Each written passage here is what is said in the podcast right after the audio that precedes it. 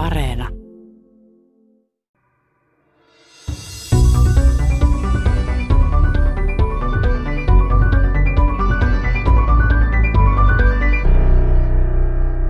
Kekkonen, Kekkonen, Kekkonen.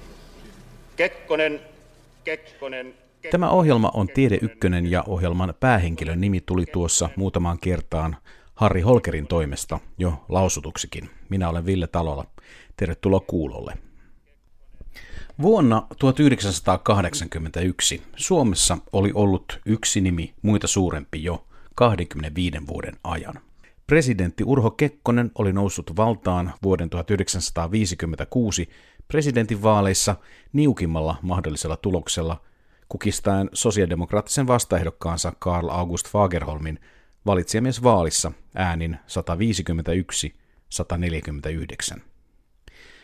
Kun hänet viimeisen kerran valittiin tasavallan presidentin virkaan vuonna 1978, hän oli kaikkien suurten puolueiden ehdokas. Nitropurkkia ei jännityksen vuoksi tarvittu, kun eduskunnan puhemiehen pöydän takaa lausuttiin hänen nimensä 260 kertaa kolmesta sadasta. Neljä vuotta aikaisemmin, vuonna 1974, ei kansaa oltu vaivattu edes uurnille, koska presidentti Kekkosen virkakautta jatkettiin poikkeuslain nojalla. Samanlaista hanketta viritettiin myös vuoden 1978 vaaleihin, koska tulos oli puuhahenkilöiden mielestä etukäteen päivän selvä. Historia kuitenkin kiittää, että perustuslakia ja demokratian periaatteita noudatettiin, vaikka valinnanvara ei kummoinen ollutkaan. Kekkonen, Kekkonen, Kekkonen. Kekkonen, Kekkonen, Kekkonen, Kekkonen. Mutta mikään ei ole ikuista, ei Urho Kekkosen valta eikä presidenttiys. Terveys petti. Syksyllä 1981, juurikin lokakuun 26. päivä, Urho Kaleva Kekkonen allekirjoitti eronsa tasavallan presidentin virasta. Ero tuli julkiseksi seuraavana päivänä ja asiasta kertoivat televisiossa kaksi kansakunnan hyvin tuntemaa ääntä. Arvoisat kansalaiset, olemme tänään saaneet ilmoituksen, että valtiolaivaamme viimeksi kuluneiden 25 vuoden ajan ohjannut kunnioitettu presidenttimme Urho Kekkonen luopuu valtionpäämiehen tehtävistä. Tasavallan presidentti Urho Kekkonen luopuu presidentin tehtävistä. Kekkonen jättää valtion päämiehen tehtävät sairautensa vuoksi. Presidentin ero oli esillä aamupäivällä valtioneuvoston istunnossa. Turun yliopiston poliittisen historian emeritusprofessori Timo Soikkanen on valtakunnan eturivin kekkostutkijoita. Soikkanen toimi Turun yliopiston poliittisen historian professorina vuosina 1998-2015. Hän sai vuonna 1989 tehtäväkseen kirjoittaa ulkoministeriön historian Kekkosen kauden ajalta. Tuossa yhteydessä hänelle aukesi Urho Kekkosen arkisto Orimattilassa, paikkana siis suljettu kaikkein pyhin, johon pääsy oli tuolloin ainoastaan Kekkosen hovielämäkerturi Juhani Suomella. Soikkanen käytännössä asui puolen vuoden ajan Kekkosen arkistossa. Hänen ei tarvinnut nukkua tutkimuspöydän alla, koska arkiston yhteydessä on asunto. Ja hän luki kaiken, minkä käsinsä sai. Kekkonen oli itse sitä, siinä on useampia, useampia todistajia, joiden kanssa hän oli pohtinut sitä mahdollista eroaan. Et, et, kyllähän hän ilmeisesti oli itselläkin se käsitys, että hän tulisi aika, olisi niin kuin jossakin vaiheessa eronnut ennen kuin se, se toimikausi menee niin kuin umpeen. Että hän, kyllä hän oli aika paljon sitä pohtinut, mutta, mutta kuitenkin oli sitten pysynyt vielä virassa ja, ja, ja tota, varmaan niin kuin vastuupaino monella tavalla. Ja, tota, niin, tässä ne on ehkä jotenkin Kekkosen kirkkaampia hetkiä sitten alkuvuodesta 1981, kun hän tosiaan on pohtinut tätä, että mahtaako hän jaksaa, mutta sitten kun hän tämän allekirjoituksen siihen eropaperiin laittoi, niin hän, hän jotenkin sanoi ainakin Juhani Suomen todistuksen mukaan, että auttakaa mua pojat, tai, tai älkää jättäkö mua yksin pojat. Se oli ilmeisesti todella kuitenkin lopulta hänelle kova paikka sen paperin allekirjoittaminen. Niin varmasti oli, koska 25 vuotta hän oli, neljännes vuosisadan hän oli niin kuin tässä virassa ollut ja, ja, ja tavallaan niin kuin sitten varmaan koko tilanne hänen osaltaan niin kuin muuttu. Siinähän tuli lopussa kaiken maailman kriisejä päälle koko ajan, missä presidentti pyydettiin ratkaisijaksi. Ja kai suurin oli se, että silloin sitten taisteltiin juuri siitä hallituksen kohtalosta, Koiviston hallituksesta. Yleinen käsitys on se, että, että keskustapuolue ja Paavo Väyrynen halusivat kaataa hallituksen ja sitten taas, joka olisi johtanut siihen, että Koivisto ei olisi tullut, tullut sitten niin kuin, VT-presidentiksi. Ja tuota sitten taas niin kuin sosiaalidemokraatit ja, ja SKDLstä löytyi sitä halua, että, että, että hallitus ei kaadu. Ja tavallaan niin kuin Mauno Koivisto ja Kekkonen olivat vastakkain, ja Kekkonen oli jo oikeastaan siltä, että ei hän pystynyt enää, enää niin kuin puolustautumaan. Kekkonen kyllä tajuus, mistä on kysymys, mutta hän myös sanoo sitten, että tulkoon sitten Koivisto että hän tiedostaa tämän näin, mutta, mutta et, jos olisi kysytty hänelle, että ketä hänen jälkensä olisi tulo, hän toivoisi, niin siitä on niin kuin vaikea, että ei se ollut virolainen, eikä se ollut oikein karjalainen, eikä se ollut oikein koivistokaan, mutta että Kekkonen oli kuin suuri tammi, että se niin kuin estää hu- huusien kasvamisen siellä. Niin, Eino Uusitalo, sitä kyllä on tulkinnanvarasta se, mitä hän tarkoitti puheenvuorolla, mutta vielä samana vuonna hän oli sisäministerinä ymmärtääkseni silloin, niin hän äh, kehotti kansakuntaakin pohtimaan mahdollisuutta, että vielä vuoden 1984 jälkeenkin jatkettaisiin Kekkosen johdolla. Ja siinä, siinä vaiheessa Kekkosen terveys kyllä oli niin horjuva, että minkälaiseen kontekstiin Timo Soikkanen tämmöiset puheet pitäisi laittaa, mitä Uusitalo silloin päästi suustaan? No siinä on varmaan oma lehmä ojassa. Kyllä mulla on tuolla niin kuin muitakin vastaavia kommentteja. Että toivojia oli, oli jotka olisi, niin kuin jolle Kekkosen pysyminen presidenttinä oli niin kuin poliittisesti edullista. Niin ne varmaan käytti tämmöisiä puheenvuoroja. Ja sitten taas ne, jotka näki esimerkiksi Mauno Koiviston, jolla oli valtavat suosiolukemat, että Maunon tulo, Mauno Koiviston tulo, niin, niin ne tietysti edusti vähän toista näkemystä jyrkästikin. Koiviston hallitukseen tuli paineita jo siinä vuoden alkupuolella. Kekkonen aika suorasanaisesti antoi ymmärtää, että olisi syytä nyt hajottaa tämä hallitus, mutta Koivisto kieltäytyi.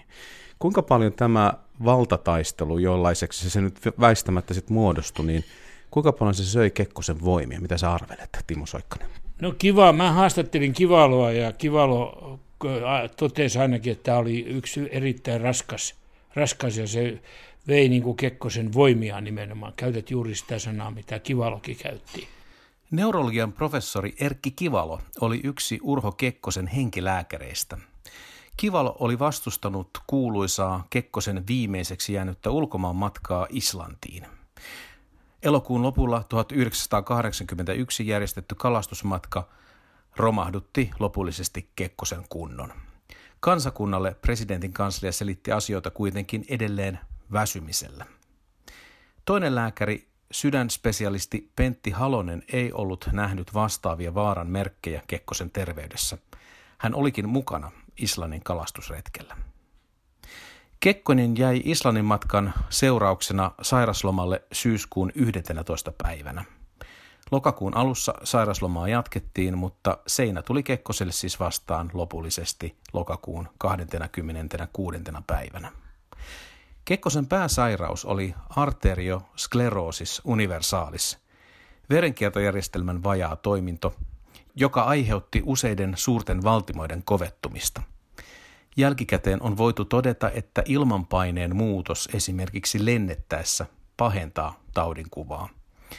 Merkit sairaudesta olivat olleet lähipiirin nähtävillä kuitenkin jo 1970-luvun alussa alkupuolella. Kolme on sitten jo ensimmäisiä tämmöisiä niin kuin lieviä merkkejä, jotka lähipiiri havaitsee, turvamies ja lääkärit ja esimerkiksi Kivalo, Kivalo haastattelussa puhuu, että 273 on jo sitten semmoisia, joilla presidentissä tulee yhtäkkiä semmoisia niin kuin, hän niin kuin jähmettyy ja tulee tämmöisiä, mutta ne on hyvin lyhytaikaisia ja Kekkonen ne itsekin niin kuin havaitsee kaikki.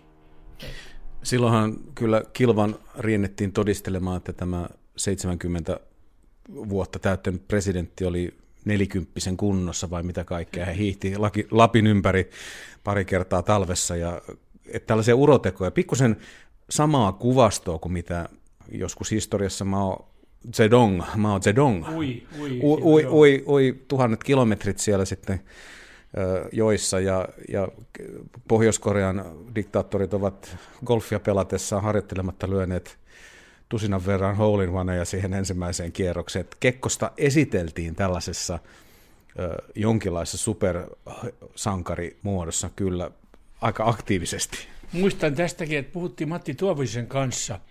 Mä otin tämän asian esille ja tuo, Matti Tuovinen sanoi mulle, että joo, että Kekkonen oli hänellekin tämän todennut, mutta oli sitten jatkanut, että jos minä sillä tavalla pystyn niin kuin saamaan kansalaisia liikkumaan ja urheilemaan, niin, niin, niin se on ihan hyvä asia.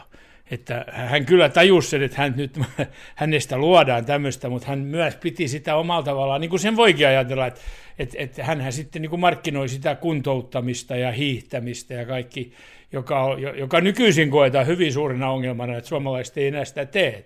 Että kyllä Kekkonen osasi löytää myös niin kuin hyviä perusteluja tälle asialle.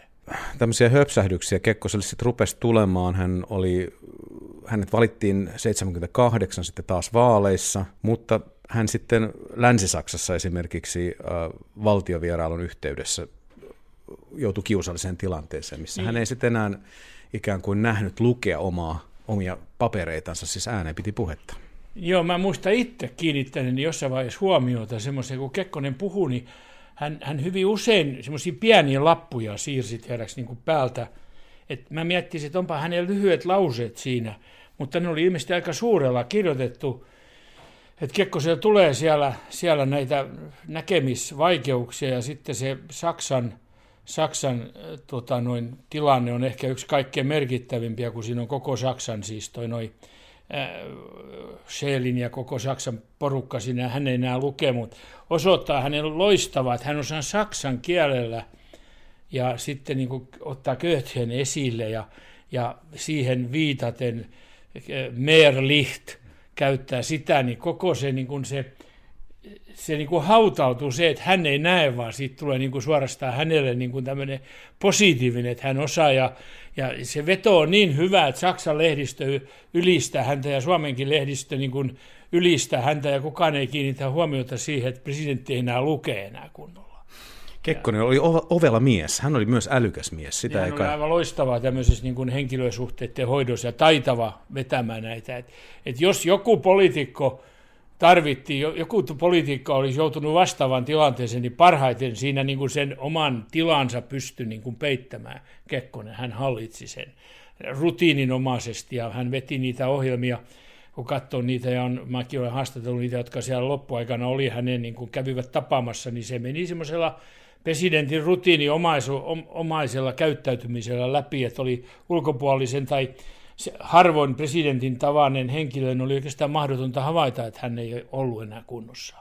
Kun Kekkosen presidentin tehtävästä luopumisen aika koitti, hänen seuraajansa peri Kekkosen omin käsin pala palalta rakentaman hallinnon.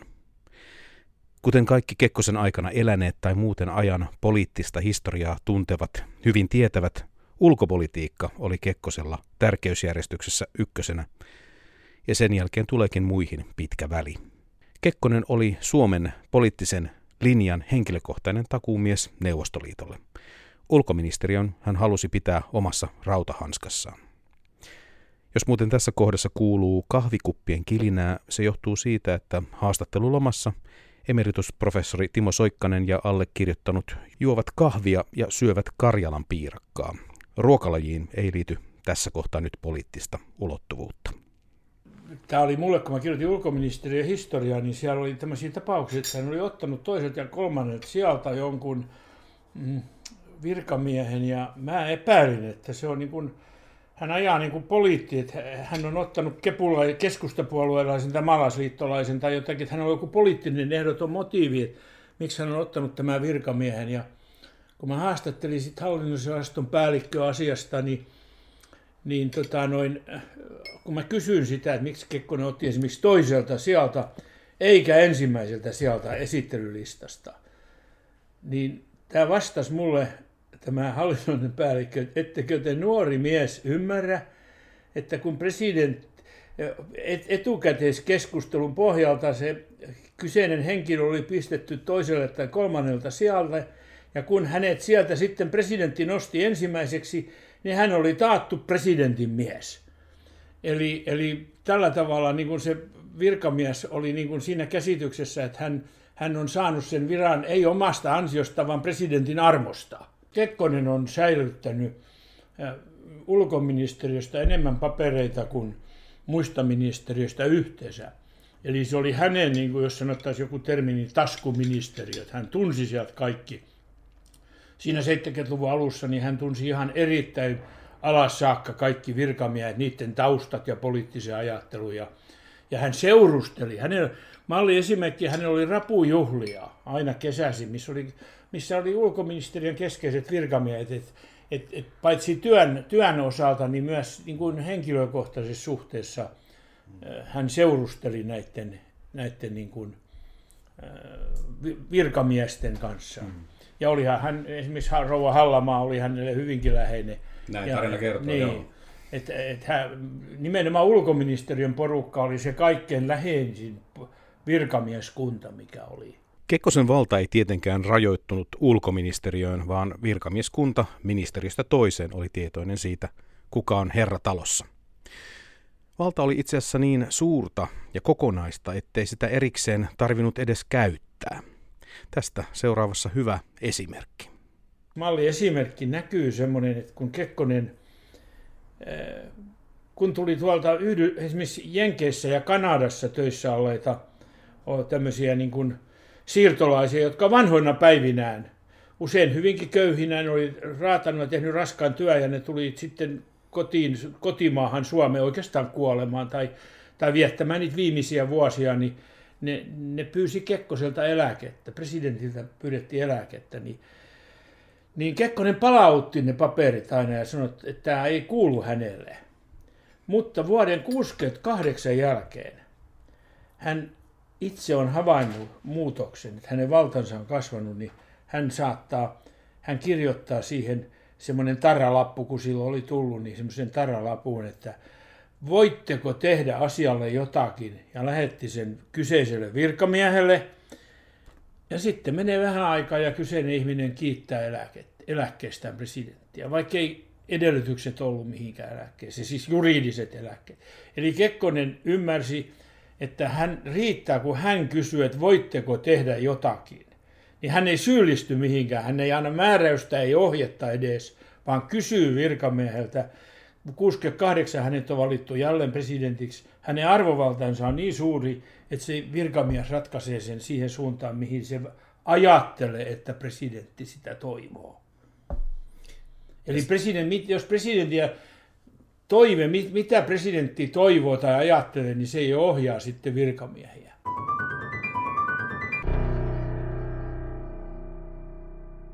Kuten tunnettua pääministerinä toiminut Mauno Koivisto oli ylivoimainen kansansuosikki Kekkosen seuraajaksi. Vaikka presidentin vaaleissa 1978 ei kansalaisilla ollut kovin kattavaa joukkoa ehdokkaita, joista valita, yhden epäsuoran viestin äänestäjät tulevaisuuteen nähden tässä yhteydessä saattoivat lähettää. Elettiinhän siis aikaa ennen suoraa kansanvaalia. Presidentin valitsivat valitsijamiehet – 300 kappaletta ja heitä kansa äänesti. Ylivoimainen ääniharava oli Mauno Koivisto. Koiviston hallitus kaikesta kampeamisesta ja kampittamisesta huolimatta pysyi ja oli koossa, kun Kekkosen eroilmoitus saapui. Koivisto ilmeisesti siinä keväällä jo ymmärsi, että, että tässä on nyt pelin paikka ja pitää hakea asetelmat. Ja hän ymmärsi, jos hän, pää, jos hän on pääministeri silloin, kun Kekkosen presidenttius tulee päätökseen, niin silloin hän on ikään kuin kuskin paikalla tässä asiassa. Oliko Koivisto näin laskelmoiva vai onko joku syy ajatella, että hän ei olisi ollut? No kyllähän varmaan näki niin juuri niin kuin sä sanot se, mutta toisaalta hän oli pääministeri, että se poliittinen aktiivisuus tuli tietysti niistä, jotka halusi kaataa hänen hallituksensa. Että hänelle riitti se, kun hän pysyi paikalla eikä tehnyt oikeastaan, ei, ei hänen tarvinnut muuta kuin pysytellä paikallaan. Koiviston uhmaaminen Kekkosen selkeää komentoa vastaan, niin se oli ainutlaatuista. Sellaista ei Suomen poliittisessa kentässä ja toiminnassa oltu nähty yli 20 vuoteen, että presidentille oltaisiin sanottu ei. Mitä arvelet, minkälaisen prosessin kautta Koivisto on tullut sitten siihen tilanteeseen, että hän ikään kuin uskalsi? No hän varmaan näki sen, sen että presidentti ei enää itse ollut niin kuin kunnolla ohjaksissa.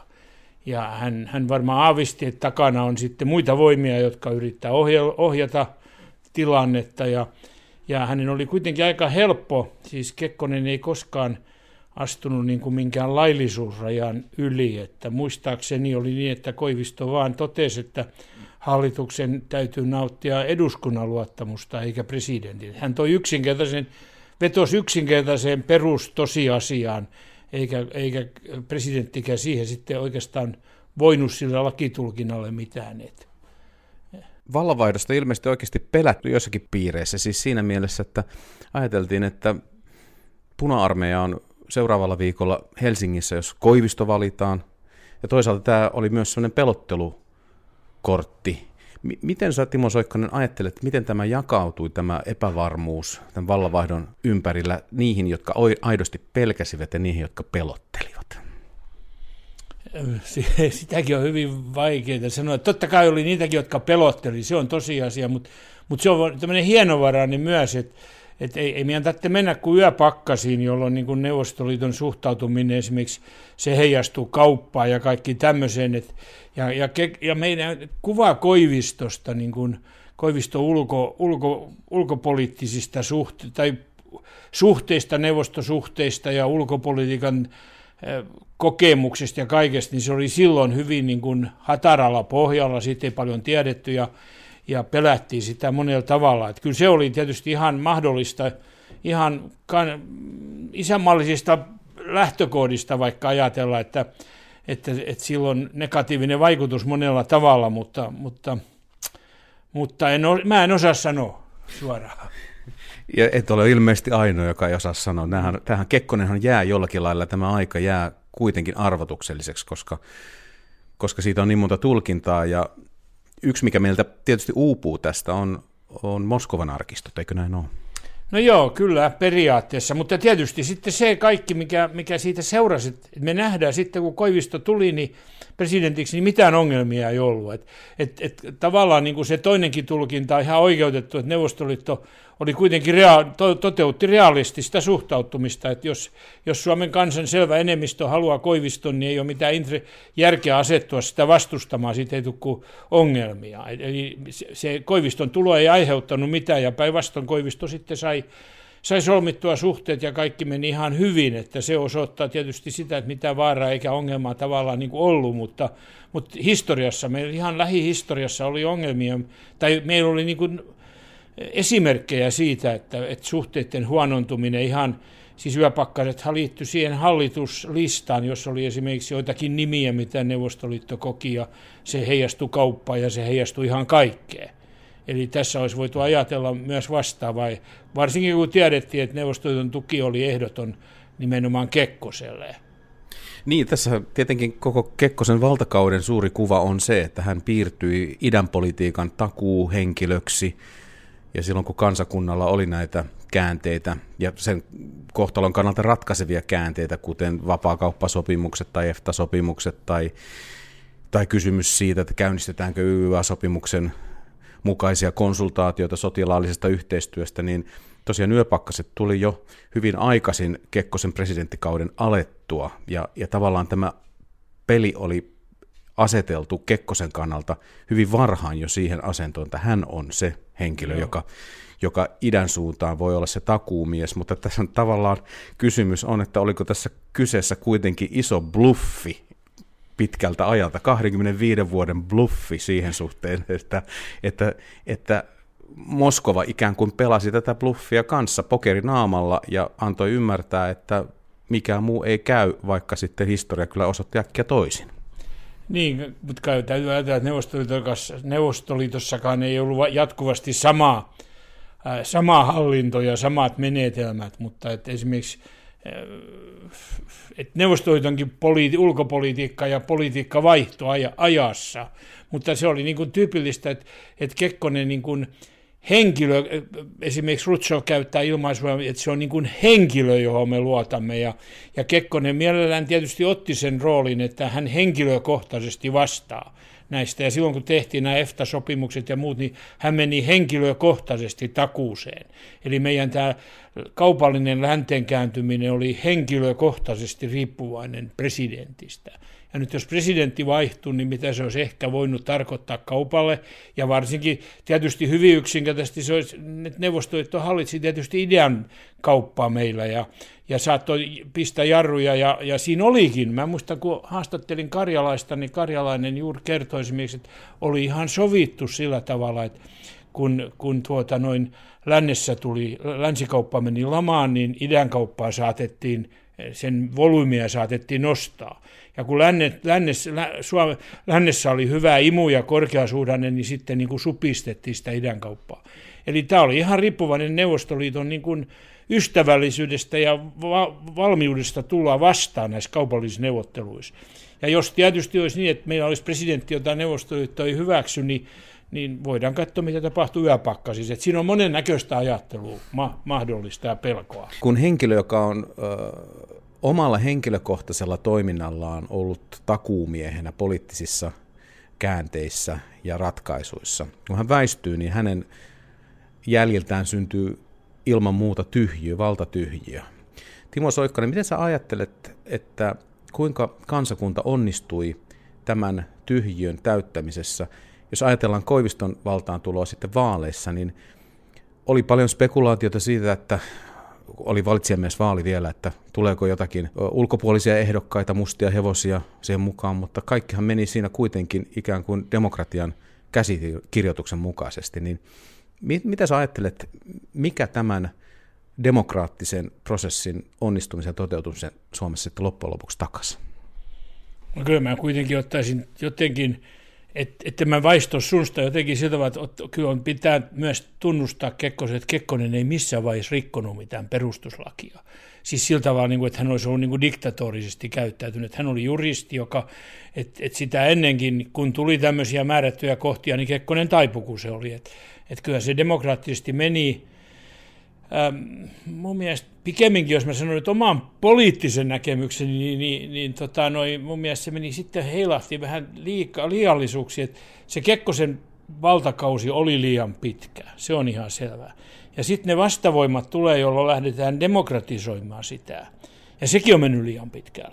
Että et se presidenttiltä niin kuin riisuttiin äh, saman tien, kun hänet niin kuin tuli kansa suoraan hänet valitse, tuli niin kuin kansalle enemmän, että semmoinen pelaamisen mahdollisuus häviää siitä. Mutta sitten kuitenkin se presidentin niin kuin valtaoikeudet niin kuin, äh, riisutaan mun mielestä niin kuin, ehkä jonkunnäköisenä vastareaktiona Kekkosen ylipitkälle kaudelle ja liialliselle vallan, vallan täyteydelle, niin sitten presidentti niin kuin riisutaan aika pitkälle. Ja, ja kuitenkin me ollaan esimerkiksi tuossa Neuvostoliiton naapurina, missä missä, tai Venäjän naapurina ollaan täällä, tää, nykyisin vielä, niin, niin kuitenkin mä voin kuvitella, että, että Venäjällä ei semmoista niin kuin tämmöistä, on semmoinen kulttuuri, missä monta kertaa odotetaan ja edellytetään, että on mies, joka vastaa asioista. Eli, eli onko se niin kuin ihan järkevää? Meni, mentiinkö liian pitkälle? Se on pikemminkin näin, näin mä näkisin, että, että, että sitä presidentin valta, valta oikeu, valtaa oltaisiin voitu rajoittaa niin kuin nimenomaan tällä kahdella kaudella, eikä siltä tavalla, että riisutaan häneltä niin kuin sitä valtaa. Ja sitten meillä tulee tämä kahdenlautaisen problematiikka, ja vieläkin meillä on sisäsyötettynä semmoinen ongelma, että, että, että pääministeri vastaa on siellä niin kuin EUn, EUssa niin kuin EU-valtioiden ulkopolitiikasta niin kuin päättämässä, ja sitten tasavallan presidentti joutuu sitten päättämään muista maista, johon Venäjä kuuluu. Eli, eli meidän ne säännöt on vieläkin vähän ongelmallisia, mutta mä en tämän pitemmälle tätä kuljeta. Kekkonen. Kekkonen, Kekkonen, Kekkonen, Kekkonen, Kekkonen. Kekkonen. 40 vuotta Urho Kalva Kekkosen presidenttiyden päätymisen jälkeen yhä pohditaan, kuka tämä henkilö oikeastaan oli. Uusia tutkimuksia ja tulkintoja tulee jatkuvasti. Emme ikään kuin pääse Kekkosesta eroon. Ja siitä varmasti todistaa myös se, että mekin täällä Tiedeykkösessä tätä ohjelmaa teemme. Ja hyvät ihmiset, te kuuntelette.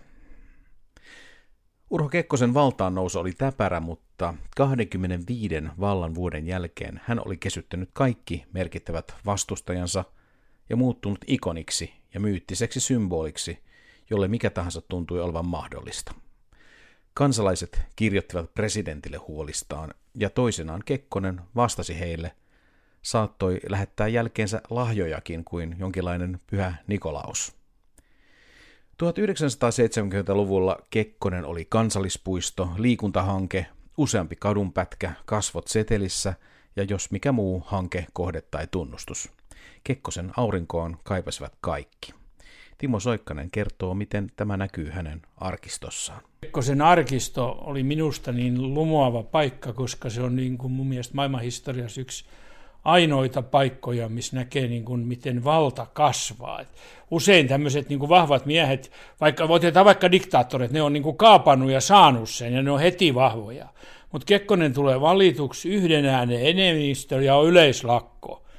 Ja hän alkaa, niin kuin hänen valtansa on niin melkein, tai se alkaa niin kuin nollasta, ja sitten se kasvaa sataan, ja, ja se arkistossa näkyy, miten, miten suomalainen kansa, kansalaisyhteiskunta – taipuu presidentin eteen, että sinne tulee arkkipiispat. Mä ensin sitä vastustusta Kekkosta vastaan, sitten arkkipiispat kirjoittaa, kääntyy presidentin puoleen, sitten alkaa taiteilijat kääntymään, sitten, sitten tulee niin kuin kirkkopi, kirkolliset piirit kääntyy ja sektori kerrallaan taipuvat Kekkosen edessä ja Kekkosen valta kasvaa koko ajan. Se näkyy siellä arkistos, kun osaa lukea sitä. Se on ainutlaatuinen kertomus vallan kasvusta. Ja, ja miten se, niin kuin, eikä siinä Kekkosen tarvitse rikkoa mitään, mitään tota noin, lakeja eikä kaapata mitään valtaa. Ja tietysti siinä on Neuvostoliiton tuki, juuri tämä henkilöpolitiikka tukee sitä, että että Kekkosella on tämä valla, Kekkonen pystyy ja kasvattaa tätä valtansa ja suomalainen yhteiskunta taipuu siihen ja hyötyy siitä. Me, me, ollaan, idän, me ollaan ihan Neuvostoliiton siinä rajalla ja meillä on vaarallinen vaikea asema, mutta kun presidentti asettuu, pistää henkilökohtaisen takauksen, niin me aina niin kuin saadaan sellaisia ratkaisuja kuin me tarvitaan. Ja presidentin valta kasvaa ja se alkaa sitten näkymään joka sinne. Kirjoittaa ihan kaikki kirjailijat ja kaikkia. Mä olen paljon sitä vallan määritelmää miettinyt ja paras yhtymäkohta löytyy raamatusta siellä niin kuin pyhästä hengestä, että se leijuu kaikkialla ja tekee ihmetekoja. Se on se Kekkosen valta, se, niin kuin, se heijastuu sitten kaikkea ja, ja sitä hyö, Suomi hyötyi siitä idän kaupassa ja monessa muussa asiassa.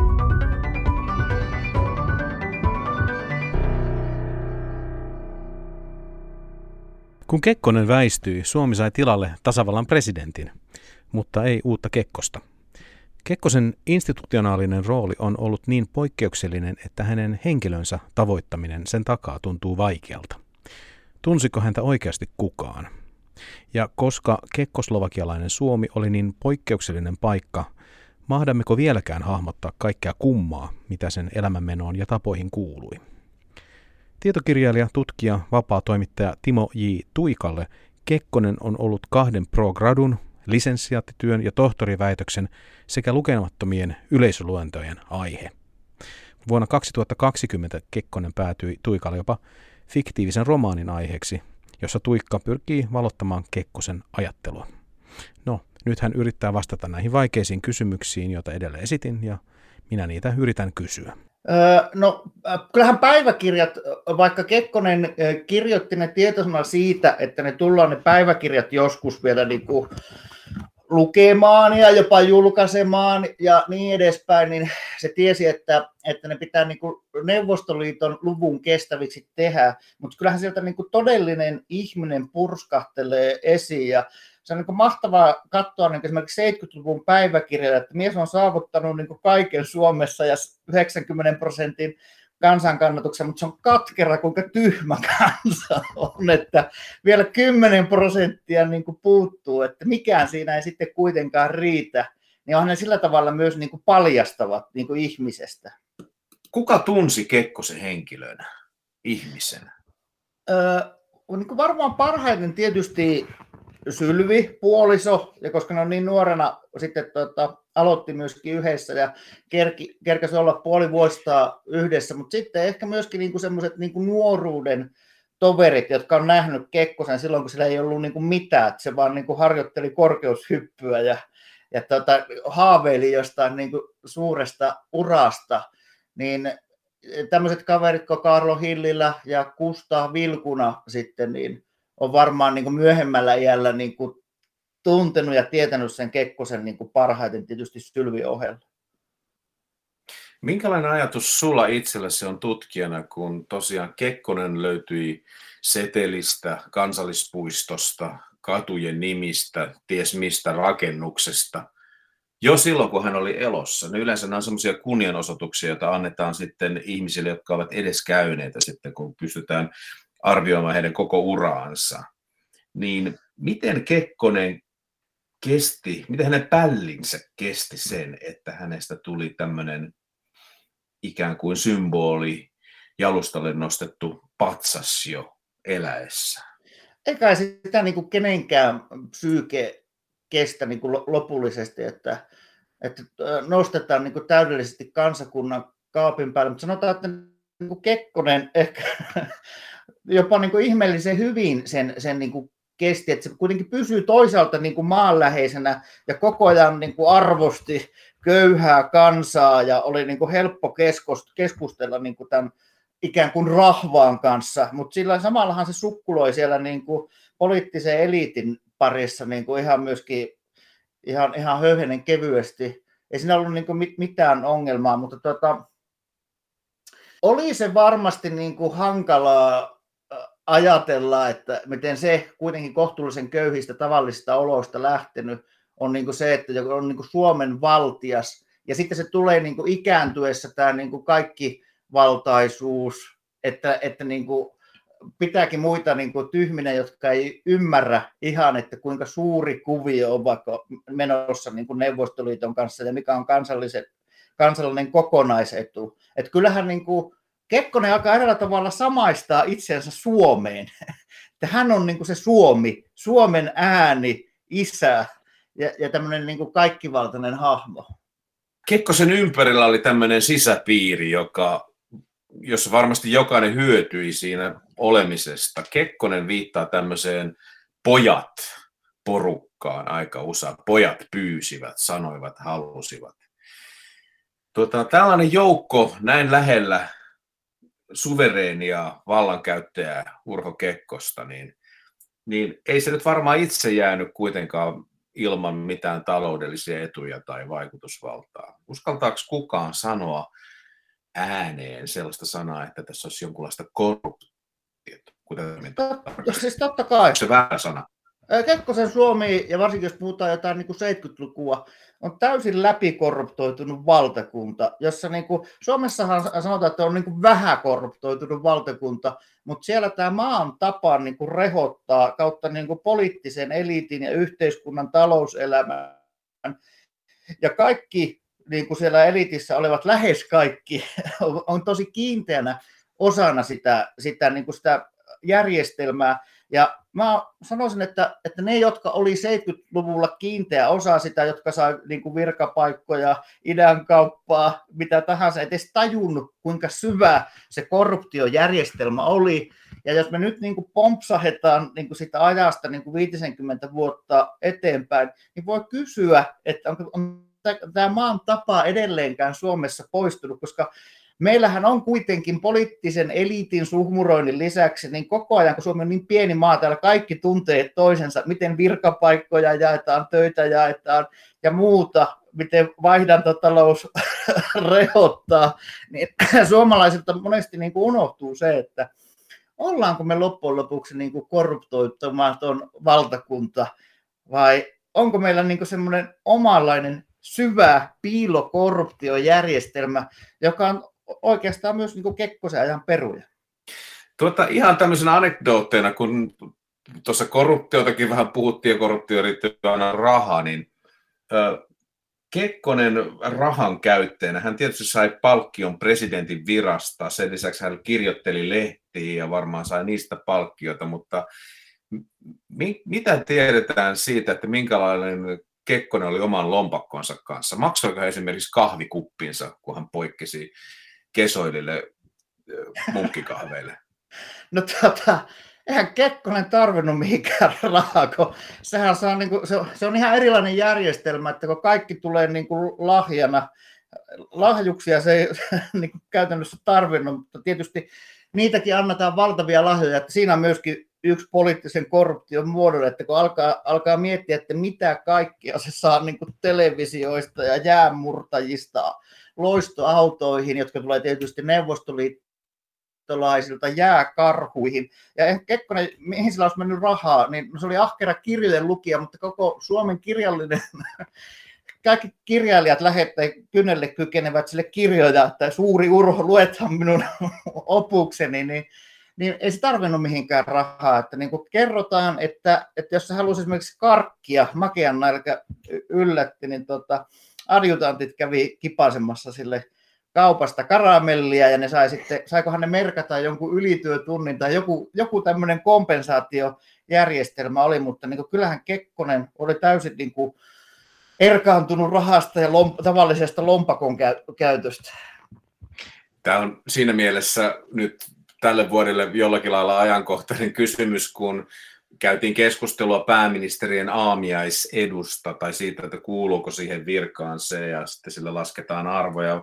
Pääministeri ilmoitti sitten loppujen lopuksi maksavansa tämän etuuden arvon takaisin nämä lienee jotakin semmoisia keskusteluja, joita 70-luvulla Suomessa ei oikein käyty, että kuinka paljon Kekkonen saa syödä Tamminiemen keittiön jääkaapista lauantain makkaraa ja kuka se maksaa. niin, se johtuu vaan paljon, paljon siitä, että 70-luvulla ei ollut, tota, ei ollut yhteiskuntakriittisiä kirjailijoita, jotka olisi irvailut Kekkoselle, mutta ei ollut paljon kriittistä mediaakaan. Että kyllä se oli säyseä ja ää, niitä ei edes tuommoisia asioita varmaan niin kuin ajateltu, että se oli niin syvällä se, se maan tapa, ja tietysti myöskin toimittajia kestittiin hieman eri tavalla, ja politiikka ja media oli, oli niin kuin läheisessä suhteessa. Kun Sylvi Kekkonen kuoli 1974, mm. niin jos palataan vielä tähän, kuka Kekkosen tunsi, ja kuka Kekkosen pystyy vaikuttamaan, niin oliko se Sylvin poismeno myös tällaisena hahmon poismeno, joka olisi pystynyt Kekkosen kohtaamaan silmästä, silmästä silmään ja ja oliko se jotenkin semmoinen viimeinen jonkunlainen pidäke pois semmoiselta suvereenilta vallankäytöltä, johon Kekkonen sitten loppujen Joo, kyllähän se oli, jos miettii, miettii sillä tavalla, että se 78 jatkokausi tulee siitä vielä, että kyllähän se olisi tosi paljon siistimpää ollut, kun Kekkonen olisi 78 jäänyt pois. Ja tota, Sylvi oli ehkä niin kuin semmoinen viimeinen pidäke, että jos se olisi vielä niin kuin elänyt, niin silloin, silloin se olisi voinut vielä niin kuin jäädä pois, mutta sitten, että kun on yksinäinen leskimies ja se linna, tai itse asiassa Tamminiemi, Tamminiemihän on hänen kotiinsa, ei se osaa niin kuin lähteä sieltä enää pois. Siinä tietysti oli totta vielä pitkäaikaista naisystävää, niin kuin Anita Hallamaa ollut, jonka varjo oli, oli pitkä, mutta Kekkonen lähinnä pelkäsi häntä jo ja pyrki niin kuin kaikin keinoin niin kuin Anitasta etälle. Että kyllä mä niin kuin tärkeimpänä nostasin sitten vielä niin kuin tasaveroisena kumppanina sen vanhan kaverin Kustaa Vilkunan, joka sitten on jo 20-luvulta ja 30-luvulta niin kuin nähnyt sen sen, niin kuin, että mistä on niin kuin lähetty liikkeelle, on menty sodat ja kylmät sodat ja, ja kaikki niin kuin läpi yhdessä, niin tota, silloin katsotaan niin kuin tasaveroiselta niin kuin tasolta ja sitten voidaan sanoa, että eiköhän olisi aika lopettaa ja vetää länget kaulaa ja lähteä eläkkeelle. Mutta ei, ei niitä paljon enää ole sitten 70-luvun lopussa niitä tyyppejä, jotka vois, vois tota, sanoa tasaveroisesti, että sitten Vilkunakin kuolee jo 80 ja sitten ei oikeastaan ole ketään. Kekkonen kiinnostaa vuodesta toiseen. Tänäkin vuonna on tullut uusia Kekkoskirjoja, jotka on ihan tämmöisiä tutkimusotteella tehtyjä, ei romaaneja. Niitäkin saa toki tulla. mutta miksi Kekkonen kiinnostaa edelleen vuosikymmenestä toiseen? Onko se jotenkin sillä, että häntä ei ole henkilönä pystytty jotenkin ottamaan haltuun ja aina tarvitaan uusia yrityksiä, uusia historian tulkintoja on. tästä ajasta? On. Kekkonen on kansantaru. Ei se, se ole enää niin kuin mikään ö, oikea hahmo. Se on niin kuin täysin niin kuin myyttinen hahmo, joka on alkanut niin kuin elää täysin omaa elämäänsä. Ja niin kuin ihmisillä on loputtomasti, jotka on Kekkosen aikana niin kuin eläneet, niin on omakohtaisia kertomuksia Kekkosesta, jotka myös alkaa elää omaa elämäänsä. Ja, ja se on niin kuin kiinnostava hahmo tietysti, koska se on monella tavalla niin kuin ristiriitainen hahmo. Se oli niin jumalattoman pitkään niin kuin vaikuttamassa – ja eh, se, että sitä käsiteltiin niin pitkään myöskin niin, niin kaksijakoisuutta, että se, kaksijakoisesti, että se on oikeastaan niin viime vuosikymmenen juttu, että nyt on hoksattu, että hän oli sekä että hahmo, että oli tosi paljon semmoisia pirullisia piirteitä, mutta oli myös paljon niin kuin hyviä piirteitä sekä poliitikkona että niin kuin ihmisenä. Kyllä Kekkonen niin luonteenpiirteiltään, että vaikka se ei saanut näyttää etenkään miesten ja Neuvostoliiton edessä sitä sisäistä haavoittuvaisuutta, mutta kyllä Kekkosessa oli myöskin tämmöistä niin ujoutta ja, ja semmoista haavoittuvuutta, että, se, että enemmänkin se näytti sitä niin kuin naisille ja niin kuin miten se kirjoittaa niin kuin na, Sylville ja sitten niin kuin näille muillekin niin kuin naisystäville, että ne on ehkä nähnyt sen Kekkosen niin kuin pehmeän ja hempeän ja ehkäpä jopa ujon puolen. Siellä, sitten oli niin moneen lähtöön sitä, että Kekkonen oli urheilusankari ja naissankari, ja se, mikä minua naurattaa, niin se, että kun Kekkosesta oli 30-luvulla jo lööppejä, millä myytiin lehtiä, ja, niin edelleen niin kuin iltapäivälehtiä 2020-luvulla myydään Kekkosen naislööpeillä. Että on siinä niin kuin jotain, jotain tosi, tosi mielenkiintoista, että jaksaa niin kuin saadaan naislööpit kiinnostaa. Tämän tiedeykkösen asiantuntijoina olivat poliittisen historian emeritusprofessori Timo Soikkanen ja viimeksi äänessä ollut kekkostutkija Timo J. Tuikka. Kiitokset heille ja kiitos teille, hyvät kuulijat seurasta.